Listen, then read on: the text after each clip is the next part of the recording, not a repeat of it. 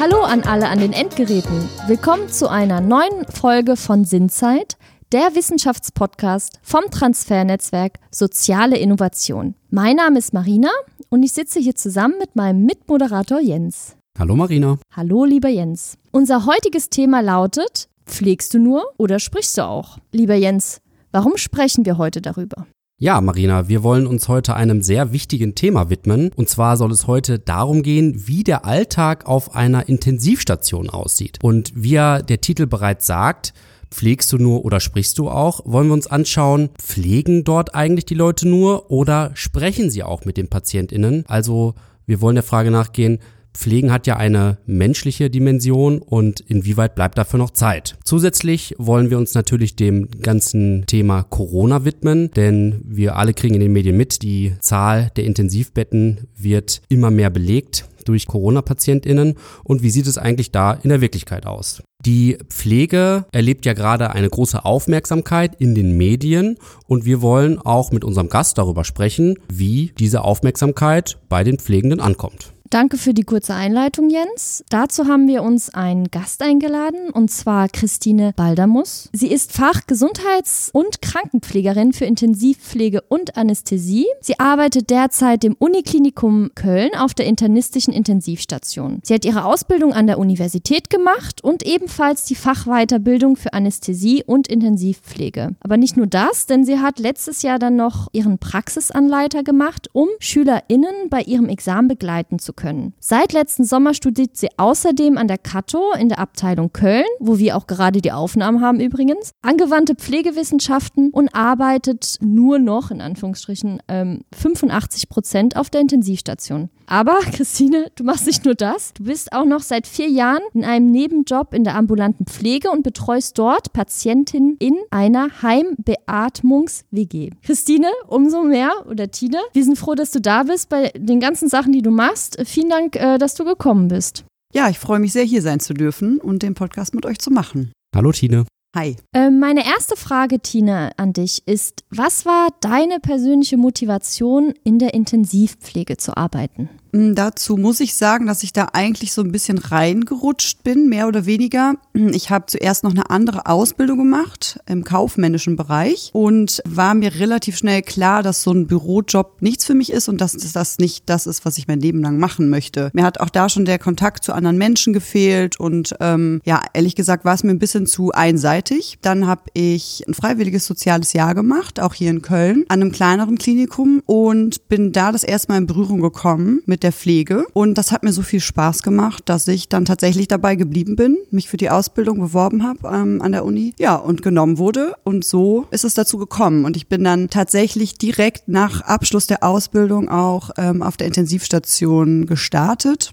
habe also tatsächlich gar keine Erfahrung auf Normalstation als examinierte Pflegekraft. Das habe ich nur als Schülerin durchlaufen. Ich hatte einen Einsatz in der ähm, Intensivpflege und das hat mir so gut gefallen, dass mir eigentlich direkt klar war, ja, da möchte ich anfangen. Damals wie heute waren viele Stellen auch nicht besetzt und ich hatte das Glück, dass ich sofort auf der Intensivstation anfangen durfte. Das war nämlich damals noch nicht gang und gäbe, heutzutage ist es aber so. Einfach weil man sagt, man sollte erstmal ein bisschen Erfahrung sammeln auf einer in Anführungsstrichen Normalstation, wie man das so nennt. Und jetzt äh, war es aber so, dass überall Pflegekräfte gefehlt haben und deswegen durfte ich sofort auf einer Intensivstation anfangen und bin sehr glücklich darüber. Ja, du bist dann sozusagen ins kalte Wasser geschmissen worden und äh, hast dann schnell schwimmen gelernt, denn du bist ja immer noch dabei dabei und äh, arbeitest ja aktuell auf einer Intensivstation. Und ja, da würde mich mal interessieren, eine Intensivstation, da denkt man ja sicherlich an piepende Monitore, an Hightech, äh, das an PatientInnen angeschlossen ist. Wie würdest du deine Arbeit, deinen Arbeitsalltag dort beschreiben? Also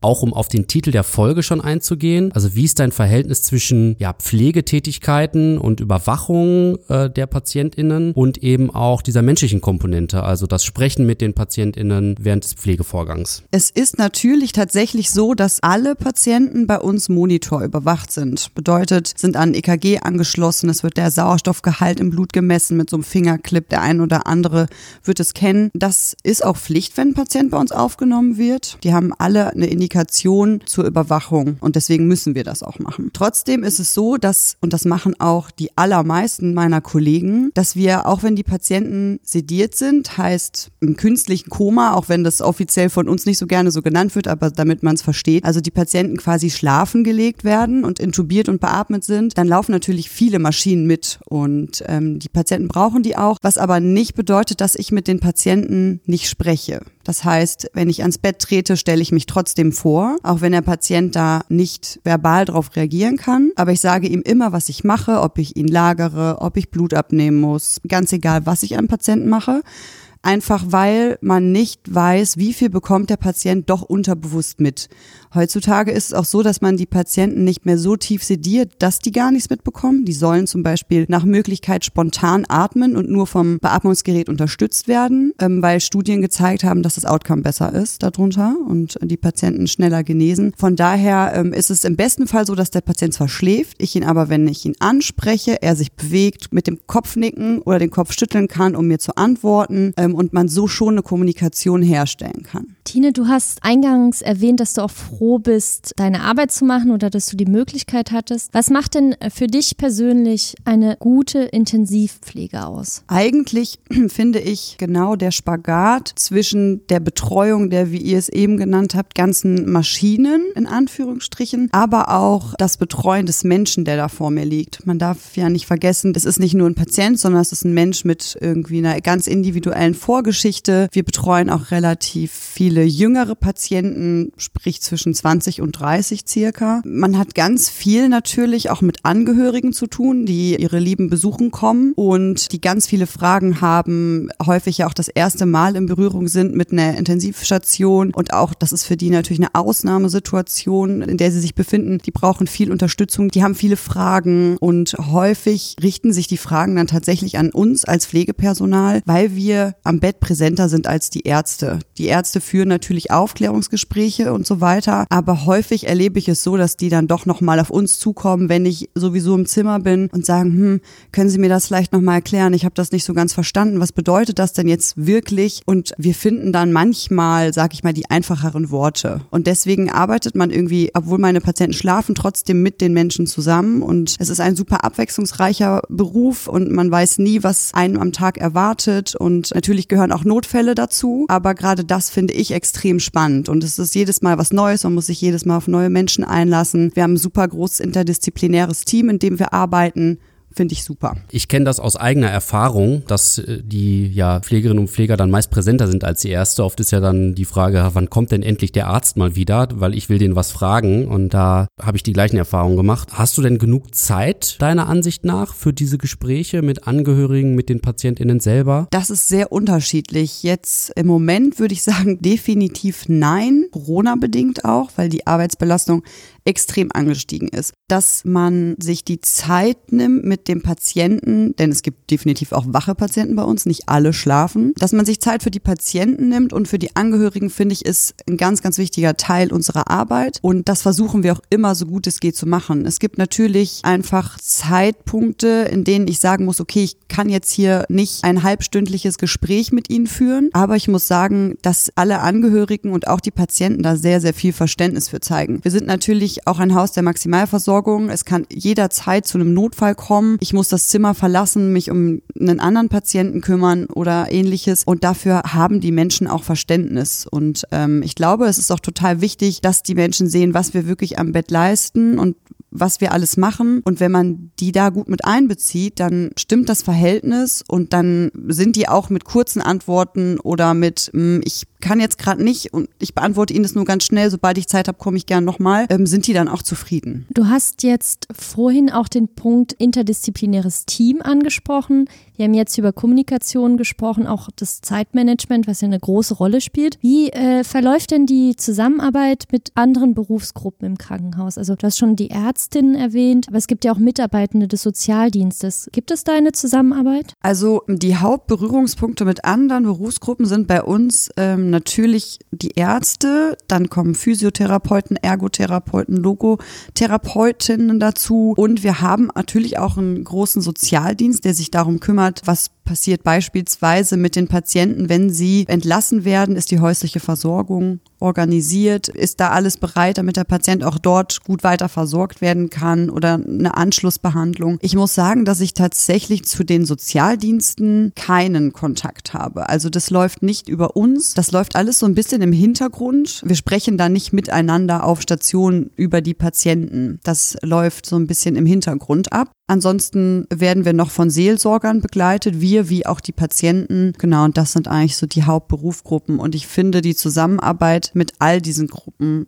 sehr gut. Du hast gerade erwähnt, dass du auch viele jüngere PatientInnen hast, also zwischen 20 und 30 Jahren. Wie kommt das zustande? Also was haben die alle eine, äh, ist es eine besondere Station für ein besonderes Krankheitsbild? Ähm, denn mit Intensivstation verbinden ja vielleicht auch viele vorrangig ältere Menschen. Wie sieht das bei dir aus? Äh, ja, unsere Intensivstation hat einen onkologischen Schwerpunkt und wir behandeln vorrangig Leukämiepatienten. Und dadurch, dass wir halt auch eine Uniklinik sind, kommen natürlich besonders, ich sag mal, schwerwiegende Fälle, werden zu uns verlegt. Fälle, die vielleicht in anderen Häusern austherapiert sind. Und die akuten Leukämien betreffen leider auch häufig junge Menschen, also nicht nur Kinder, sondern halt ab Anfang 20-Jährige, die dann von heute auf morgen von völlig gesund auf wirklich todsterbenskrank dann zu uns stoßen und denen es wirklich sehr, sehr schlecht geht. Und deswegen habe ich in Anführungsstrichen leider auch häufiger mit Menschen zu tun, die noch mitten im Leben stehen und relativ jung sind tatsächlich. Wie gehst du denn mit solchen Grenzerfahrungen um? Also ich kann mir vorstellen, du hast ja gerade beschrieben, ein Leukämie-Patient, der noch sehr jung ist. Du siehst das, man spiegelt sich ja auch immer wieder in den Patienten, könnte ich mir jetzt so vorstellen. Wie kannst du damit umgehen? Das ist total unterschiedlich. Es gibt natürlich immer wieder Patienten, die mich noch sehr lange begleiten. Egal, ob jetzt das Outcome gut oder schlecht ist. Natürlich versterben Patienten auch bei uns. Und ich habe für mich mich irgendwann rausgefunden, dass es mir wirklich hilft, wenn ich ich nenne das immer loslasse. Also wenn ich die Klinik verlasse, dann bin ich Christine Baldamus und ich bin ich. Und sobald ich die Klinik wieder betrete, bin ich Intensivkrankenschwester. Für mich hat sich herausgestellt, dass das der beste Weg ist, damit umzugehen. Es gibt natürlich, wie ich eben gesagt habe, Patienten, die ich mit nach Hause nehme in Gedanken und die mich immer wieder einholen. Es gibt da speziell einen jungen Leukämie-Patient, der immer wieder in meinem Gedächtnis auch äh, mich begleitet und das jetzt schon seit fünf, sechs Jahren circa. Äh, wenn ich bestimmte Lieder höre, weil er zum Beispiel ein iPod von seinen Eltern mitbekommen hat und er hat nachts auf Panikattacken bekommen und dann hat es ihm geholfen, wenn ich ihm die Kopfhörer ins Ohr gesteckt habe und es hat ihn beruhigt.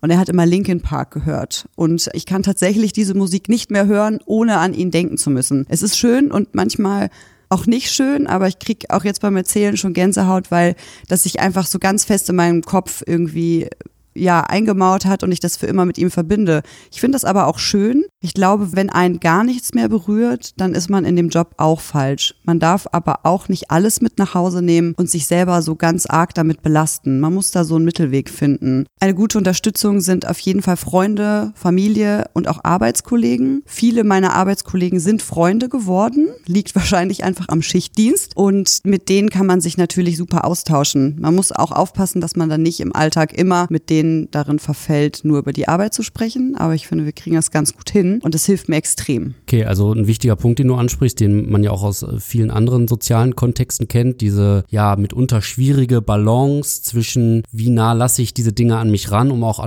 weiter authentisch zu sein und in wie sehr äh, bin ich dann Profi und gleichbedeutend aber vielleicht auch ein bisschen kälter von der, von der Außenwirkung, weil man eben sowas nicht an sich ranlässt. Ähm, du hast gesagt, dass du mit Freunden darüber sprichst und dass dir das besonders besonders hilft? Gibt es da auf der einen Seite noch äh, andere, ähm, ich nenne es mal Methoden, äh, die du zu Hause für dich selber anwendest, äh, um damit ja klarzukommen?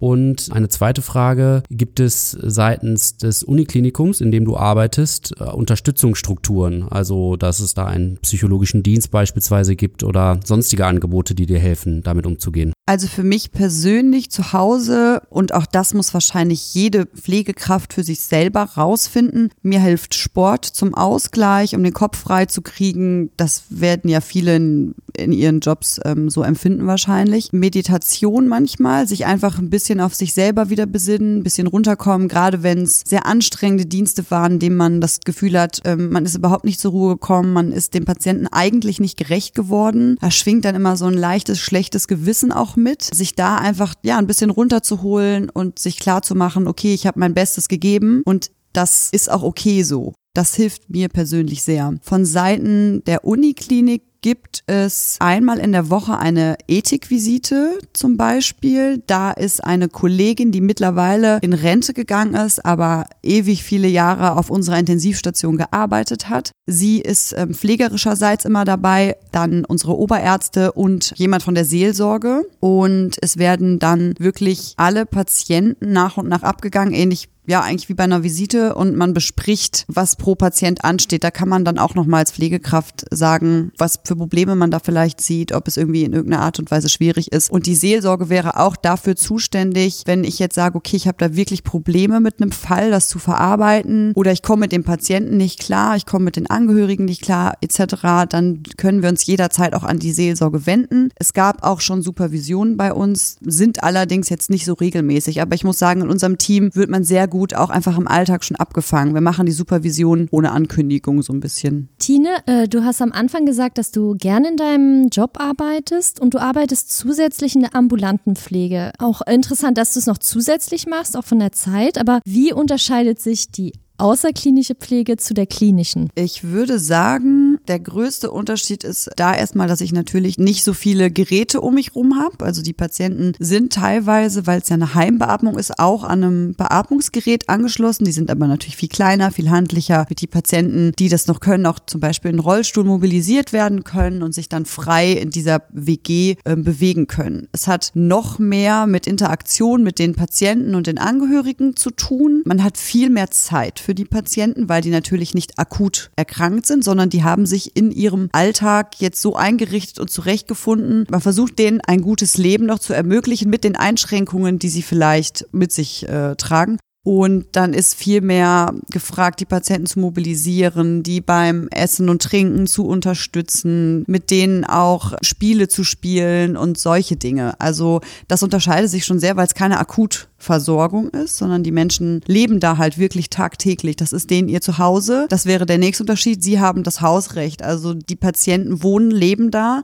und die sagen mir dann, ja, keine Ahnung, ich möchte mit dem und dem Waschgel gewaschen werden. Nein, ich möchte erst um neun Uhr aufstehen und ich kann dann nicht wie auf der Intensivstation morgens reinkommen, so sieben Uhr los geht's, sondern da geht man viel mehr auf die individuellen Bedürfnisse ein. Diese Möglichkeit habe ich in der Intensivversorgung gar nicht und deswegen finde ich, ist das ein ganz schöner Ausgleich. Hast du diese Arbeit einfach zusätzlich für dich gemacht, dass du gesagt hast, ich möchte da auch reinschauen in, oder wie kommt es, dass du in beiden Bereichen tätig bist? Ja, das ist tatsächlich so, dass ich äh, von einer Kollegin, die das schon seit Jahren macht, die hat mir davon erzählt. Und ich fand es super interessant, weil mir bis dahin gar nicht bewusst war, dass es außerklinische beatmete Menschen gibt, was eigentlich Quatsch ist, weil ich ja jeden Tag Menschen sehe, die entlassen werden, aber immer noch Unterstützung von einem Beatmungsgerät brauchen. Ich habe mir nie Gedanken gemacht, wie funktioniert das? Die können ja nicht für immer in irgendwie, weiß ich nicht, im Krankenhaus bleiben. Und ähm, sie hat mir davon erzählt und dann habe ich mir das einfach angeschaut. Die suchen auch immer Personal. Und ja, ich fand die Idee, eine WG zu machen mit Menschen, die alle ja eine Art von Behinderung dann tatsächlich haben, total spannend, weil ich es schön fand, die dort nochmal ganz anders zu unterstützen und mal einen Blick darauf zu werfen, was passiert denn mit den Menschen, wenn die meine Akutversorgung, die Intensivstation verlassen? Wie geht's für die weiter? Kann das Leben für die nicht auch noch lebenswert sein? Und das kann man da ganz schön sehen. Und ja, so habe ich so den direkten Vergleich und ich fand das eigentlich ganz schön, weil dann auch für meinen Kopf nochmal klar war, okay, das kann auch für diese Menschen weitergehen und die können trotzdem trotzdem noch ein schönes, lebbares Leben haben. Und äh, die Arbeit ist eine ganz andere, mit ganz anderen Anforderungen, aber es macht mir auch sehr viel Spaß. Ja, Tine, das äh, finde ich eine sehr schöne, positive Perspektive auf die Sache und auch äh, schön, dass du, sag ich mal, über deinen normalen äh, Beruf hinaus dich da auch noch versuchst, andere Perspektiven einzunehmen. Das ist, glaube ich, sehr wichtig in diesem Bereich. Ähm, ich würde jetzt gerne ähm, mit dir zum allgegenwärtigen Thema Corona-Pandemie kommen, denn dein Arbeitsalltag hat sich dadurch ja sicherlich auch verändert. Mich würde interessieren, wo hat er sich verändert und gibt es vielleicht da auch besondere Ereignisse, die dich in diesem Zuge besonders geprägt haben? Der Arbeitsalltag hat sich dahingehend verändert, dass wir eine jetzt gerade auf die zweite Welle bezogen, die ja jetzt uns aktuell ja tatsächlich ein bisschen überflutet, könnte man sagen. Unsere Intensivstationen des Hauses sind voll mit wirklich schwer kranken Patienten. Die Patienten sind relativ junge Patienten, also so im Durchschnitt Anfang, Mitte 50. Die Patienten sind wirklich sehr krank und brauchen viel Unterstützung, ähm, sind schwer zu beatmen. Man kennt wahrscheinlich die Bilder aus dem Fernsehen, dass die Patienten auf dem Bauch liegen. Das macht man, wenn die Patienten wirklich sehr stark an der Lunge geschädigt sind. Das ist bei uns aktuell auch so. Dazu kommt natürlich die extreme Verkittelung, also die FFP-Masken, die wir tragen müssen. Ähm, man schwitzt extrem darunter. Man kann die gar nicht so häufig ablegen, wie man es gerne würde. Das heißt, auch Essen und Trinken unsererseits ist extrem eingeschränkt. Wir dürfen auf Stationen auch nicht mehr zusammen was essen. Wir müssen natürlich die Abstandsregeln einhalten. Wir können nicht mehr uns gemeinsam hinsetzen und mal eine Pause machen, auch nicht zu zweit. Man vergisst so ein bisschen auf sich selber zu achten, weil man eigentlich permanent in einem Pflegeprozess ist. Das hat sich verändert. Das Arbeitsaufkommen ist extrem hoch und die Patienten sind extrem aufwendig. Zudem ist es natürlich auch eine psychische Belastung für uns. Keiner kennt dieses Virus bisher die Angst, sich selber zu infizieren, schwingt immer mit. Ähm, noch nicht mal, dass ich mich infiziere und es mir schlecht geht, sondern dass ich andere Menschen weiter infiziere. Wir behandeln ja trotzdem noch unsere in Anführungsstrichen ganz normalen Patienten. Ich habe eben zum Beispiel Leukämiepatienten angesprochen, die krankheitsbedingt an einem reduzierten Immunsystem leiden. Und es wäre für mich unverzeihlich, wenn ich mir vorwerfen müsste, so einen Menschen mit Covid infiziert zu haben. Das heißt, man ist da auch immer ja in einem, in einem Zwiespalt. Man möchte natürlich den Covid-Patienten helfen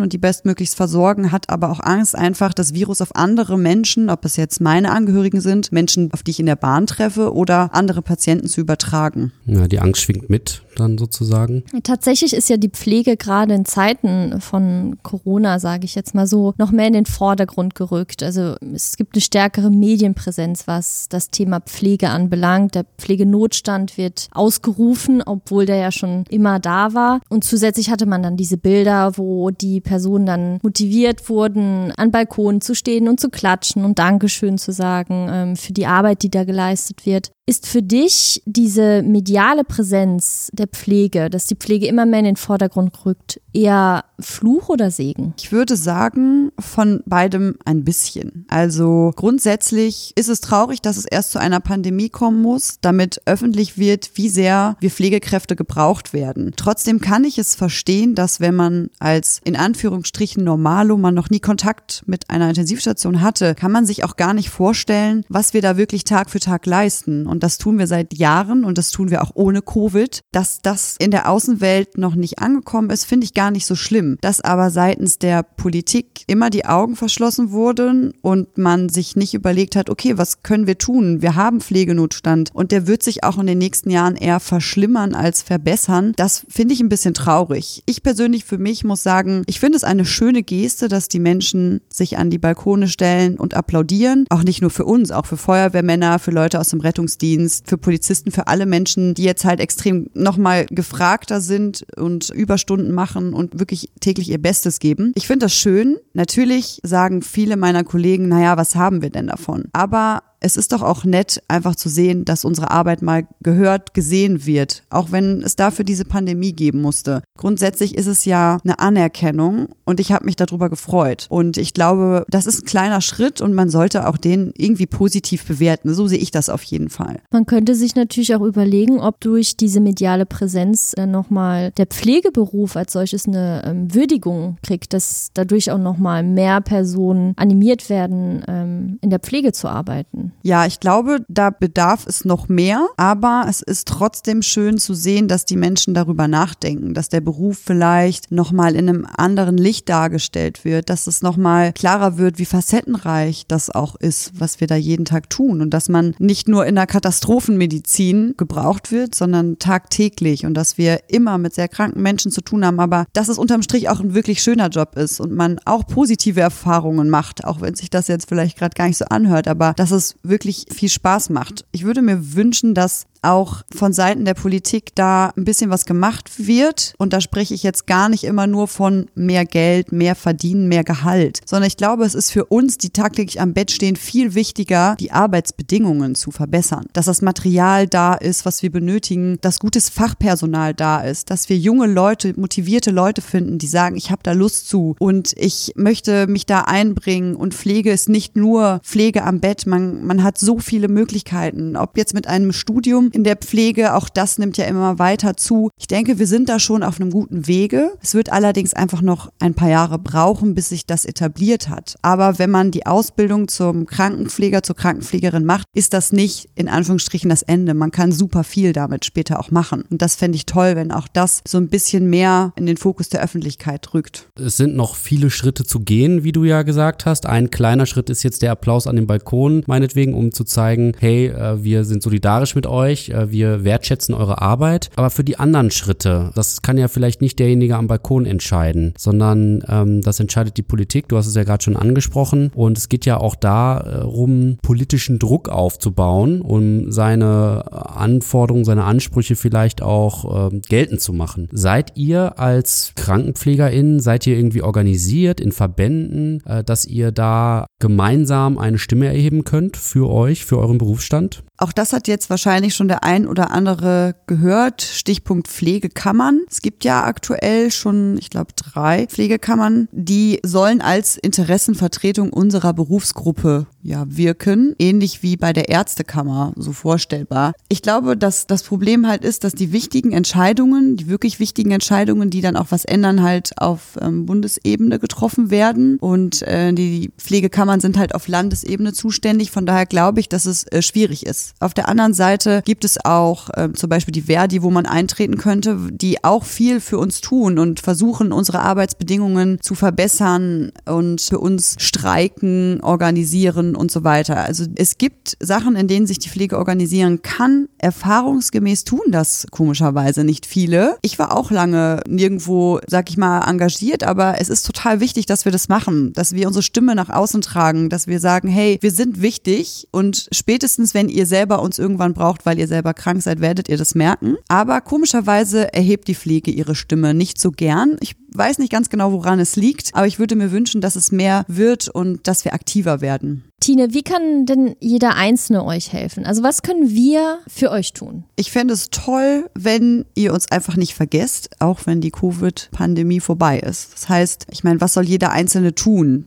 Also jetzt da irgendwie Geld für uns zu spenden oder so wäre Schwachsinn. Aber einfach, ja, uns nicht vergessen. Wir leisten jeden Tag großartige Arbeit, wie ich finde. Und wir sind jeden Tag für andere Menschen da. Und das würde ich mir wünschen, dass das ein bisschen in den Köpfen bleibt, dass man die Pflege so ein bisschen aus der Ecke holt, sondern dass man sagt, hey, das sind gute Leute, die sind engagiert, die tun viel und dass man das einfach im Hinterkopf behält und dass man, wenn man merkt, okay, es wird jetzt wieder weniger darüber gesprochen, was könnte man für die Pflege tun? Wie gehen wir das Problem des Pflegemangels an? Dass da auch Leute, die gar nicht selber in der Pflege arbeiten, uns vielleicht unterstützen und, weiß ich nicht, auf einer Demo mitgehen oder irgendwie sowas in der Art. Dass auch die Allgemeinheit nicht verstummt und laut bleibt und sagt, hey, okay, das ist jetzt alles irgendwie gewuppt worden, aber wie geht's denn weiter? Was können wir denn tun, damit sowas nicht nochmal passiert? Wie können wir denn die Leute unterstützen? Was brauchen die Krankenhäuser und die ambulanten Pflegeeinrichtungen und die Altenheime, damit es genug Fachpersonal gibt? Wie können wir unsere Kinder und unsere Jugend dazu motivieren, in einen sozialen Beruf einzusteigen? Und ich finde, das wäre mir wichtig, dass man einfach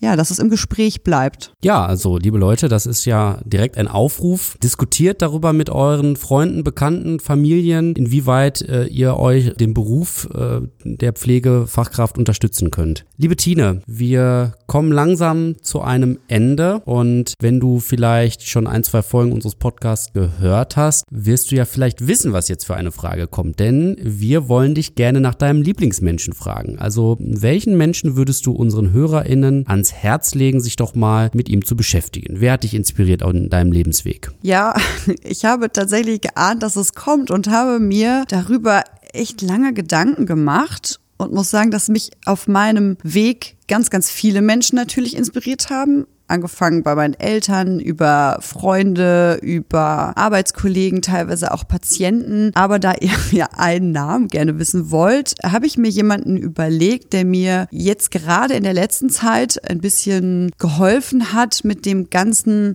ja, Corona-Schlamassel besser klarzukommen, nenne ich es mal. Einfach, wenn ich nach Hause komme, abschalten zu können, mal wieder ein bisschen zu mir selber zu finden. Und zwar ähm, ist das der Tim Schlenzig. Also er hat selber einen Podcast und einen Blog. My Monk heißt der. Und ich habe den so ein bisschen für mich entdeckt, weil es ihm eigentlich darum geht, zu sagen, dass in jedem so ein kleiner Mönch steckt und der möchte nur erweckt werden. Und man muss seinem eigenen Mönch ein bisschen zuhören. Und er hat auch häufig in seinem Podcast halt Gäste da.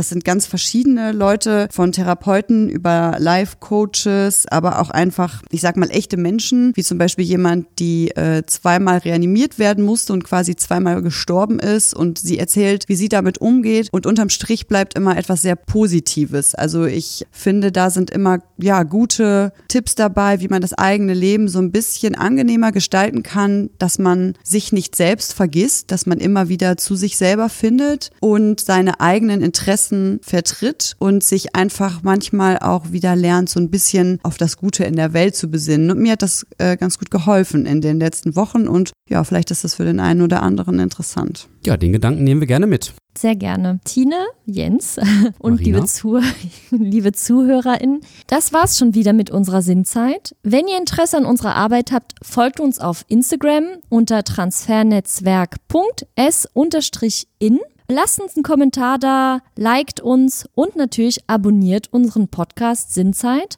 Alle nötigen Informationen findet ihr in unserer Podcast-Beschreibung. Wir sind aber auch in zwei Wochen wieder für euch da. Und zwar am 28. Dezember, also auch in der Weihnachtszeit. Der Titel unserer nächsten Folge ist Inspiration inklusiv mit Dr. Janina Urusova. Und wir wünschen euch allen bis dahin eine gute Zeit, einen schönen Tag und nutzt eure Zeit sinnvoll. Tschüss. Tschüss. Tschüss.